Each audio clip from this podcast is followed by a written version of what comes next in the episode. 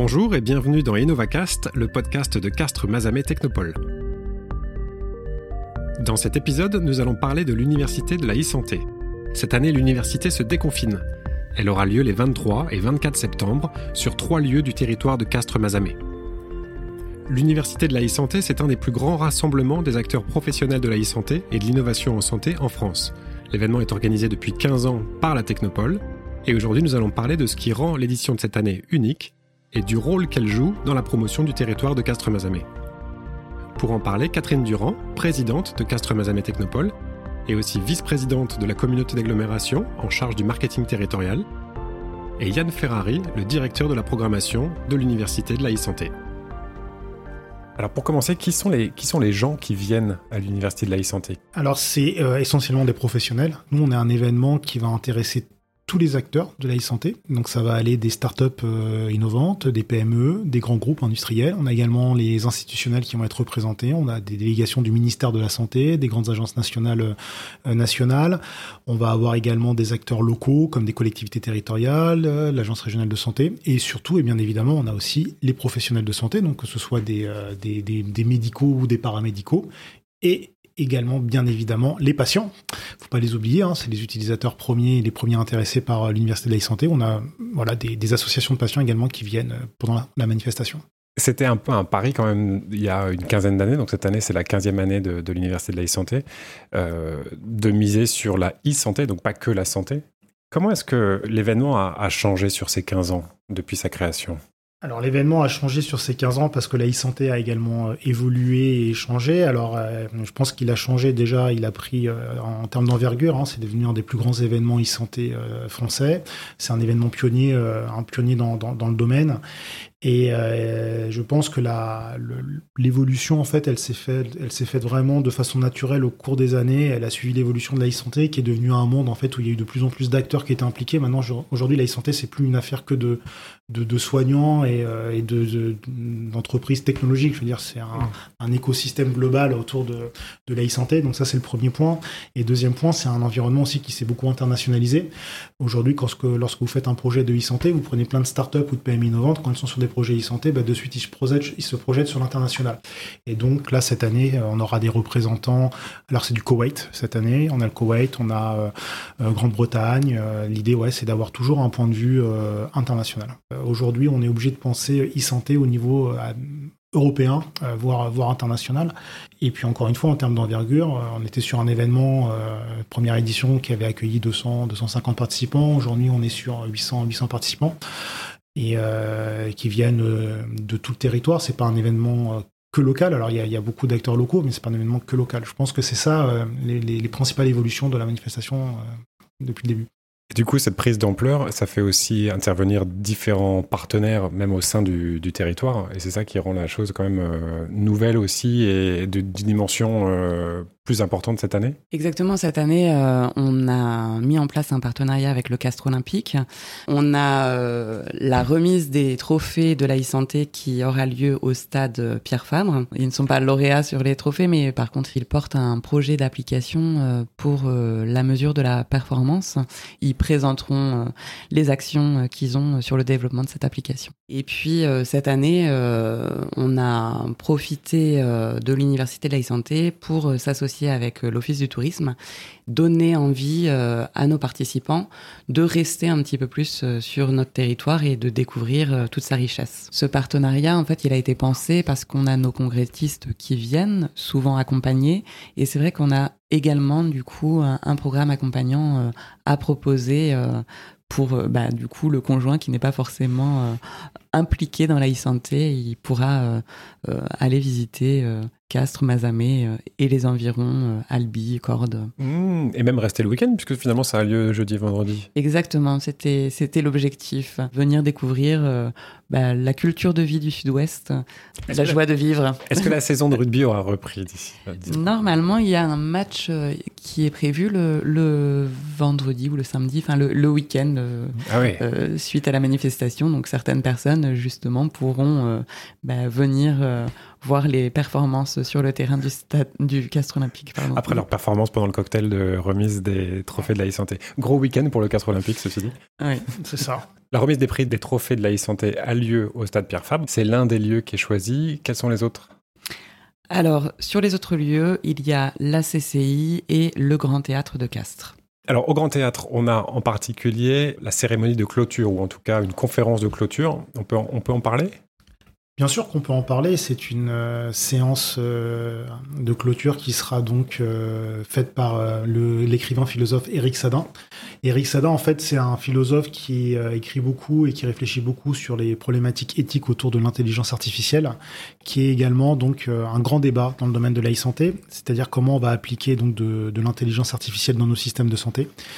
Euh, il viendra donc lui donner son point de vue, exposer son point de vue. Ce qui est intéressant avec Eric Sadin, c'est que c'est quelqu'un qui est assez clivant et donc du coup ça va faire réagir énormément la salle, le public.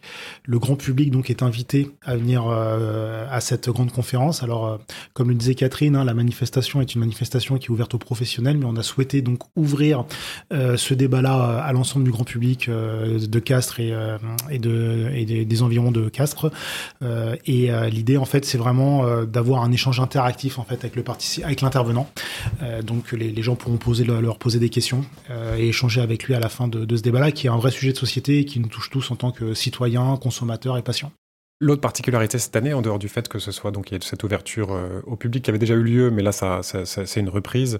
le fait qu'on soit sur plusieurs lieux aussi, on est sur plusieurs tempos, c'est-à-dire que il y a ces deux jours en septembre, mais l'université de la santé cette année ou à partir de cette année devient un événement qui a lieu à plusieurs moments de l'année.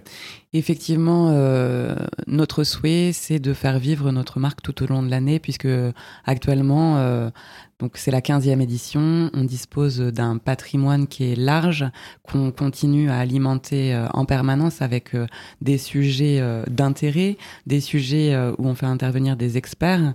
Et le but, c'est d'avoir plusieurs événements chaque année. On, on pense à un winter camp pendant marché de Noël.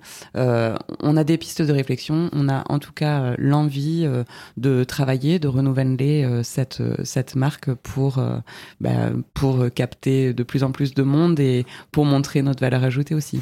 Alors Winter Camp, c'est pas mal faire venir les gens à Castres quand il fait froid ailleurs, c'est une bonne idée. Summer Camp qui aura lieu donc en septembre, et puis il y a déjà eu un, un échauffement à cet événement de septembre. Oui, euh, le 22 juin sur euh, les dates initialement prévues pour la santé puisqu'on a fait glisser l'événement euh, en septembre par rapport au contexte sanitaire. Donc le 22 juin dernier avait lieu le warm-up autour de la santé mentale et on était bah, content de voir bah, l'engouement des personnes puisqu'on a eu un, un nombre d'inscriptions qui était pas négligeable par rapport à un événement en distanciel, euh, par rapport à la période qu'on vit, euh, les gens ont hâte de se retrouver en présentiel, euh, mais malgré tout, bah, ça conforte la qualité de de ce qu'on propose, de voir que bah il y a toujours notre public qui nous suit. On est très motivé sur la prochaine édition en tout cas. Et, et, et en quoi, Yann, en termes de programmation, en quoi la santé mentale s'intègre dans la programmation de cette année? La santé mentale est, euh, complètement euh, d'actualité aujourd'hui. On a eu un développement euh, important en fait des pathologies mentales dues à la crise sanitaire qu'on a vécue, notamment au confinement que ce soit dans tout type de population, chez les jeunes, les moins jeunes et les personnes âgées. Et euh, du coup, on a une réelle prise de conscience en fait de ces problématiques par les pouvoirs publics et euh, surtout comment la, justement le numérique peut aider en fait à résoudre ces, euh, ces, bah, cette pandémie. C'est une pandémie hein, mondiale aujourd'hui en fait les, les, troubles, les troubles psychiques et, et psychologiques, notamment liés à la crise sanitaire, pas que, mais la crise sanitaire en fait a accentué énormément ça. On a été euh, face en fait à des, euh, à des, à des véritables défis pendant cette crise sanitaire. Bah, par exemple, comment euh, continuer à suivre un enfant qui avait des, des séances de psychologie, comment continuer, continuer en fait à, suivre des patients qui en plus étaient déjà isolés chez eux et qui étaient encore plus fragilisés de par leur pathologie. On a eu beaucoup donc de d'outils en fait qui ont été mis en place, développés.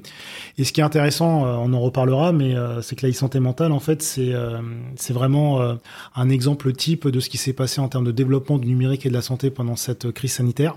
C'est-à-dire qu'en fait on a eu vraiment une expansion massive, une utilisation massive des outils de e-santé. Et donc aujourd'hui on a du recul sur ce qui marche et ce qui marche pas. Voilà. Donc c'est pour ça qu'on pensait que la la santé mentale était vraiment une thématique intéressante pour bah, warm up, ça veut dire tour de chauffe, hein. donc d'avoir un tour de chauffe autour de cette, de cette thématique-là.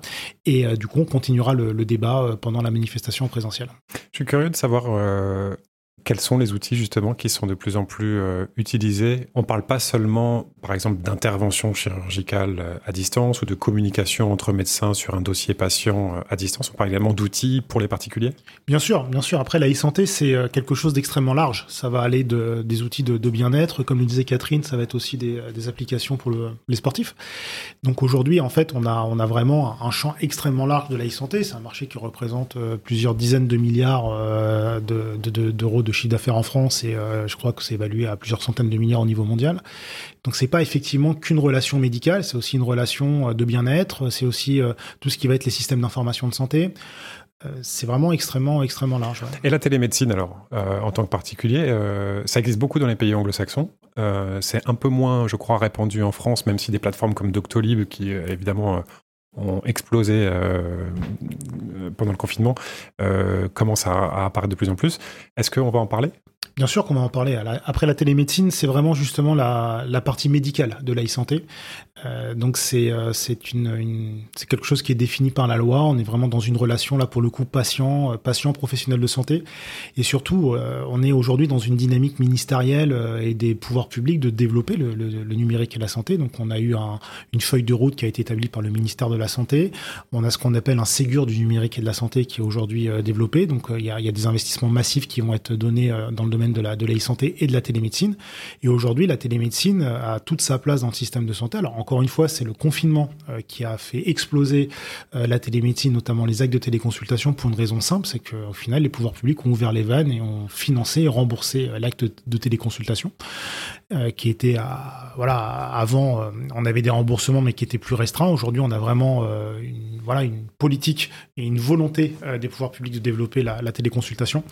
Donc, bien sûr qu'on va en parler. Et d'ailleurs, on a, nous, une partie vraiment business hein, sur le, aussi le côté téléconsultation. On a aujourd'hui des grands conglomérats euh, européens, euh, internationaux qui se développent pour, euh, bah, il y a des fusions, des acquisitions, et en fait, on est en train de, de voir l'émergence de, de, véritables géants euh, de, la, de la téléconsultation, et donc on en parlera sur euh, est-ce qu'on va vers un marché mondial de la téléconsultation. Et, et en plus, avec tous ces usages, et eh ben évidemment, c'est des traitements de données personnels, c'est euh, du stockage, de l'accès, de l'éthique également, mmh. notamment quand les process sont automatisés par des algorithmes d'intelligence artificielle.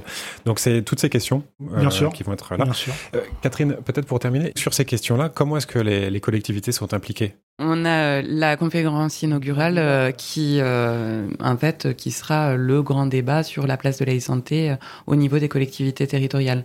Donc, avec la présence d'acteurs de la communauté d'agglomération, du département, de la région, et puis on aura aussi Laura Letourneau qui va débattre avec son ancien homologue britannique, donc sur la vision française par rapport à la vision britannique. Donc Laura Letourneau, déléguée ministérielle euh, au numérique auprès du ministère de la Santé et des Solidarités. Ouais.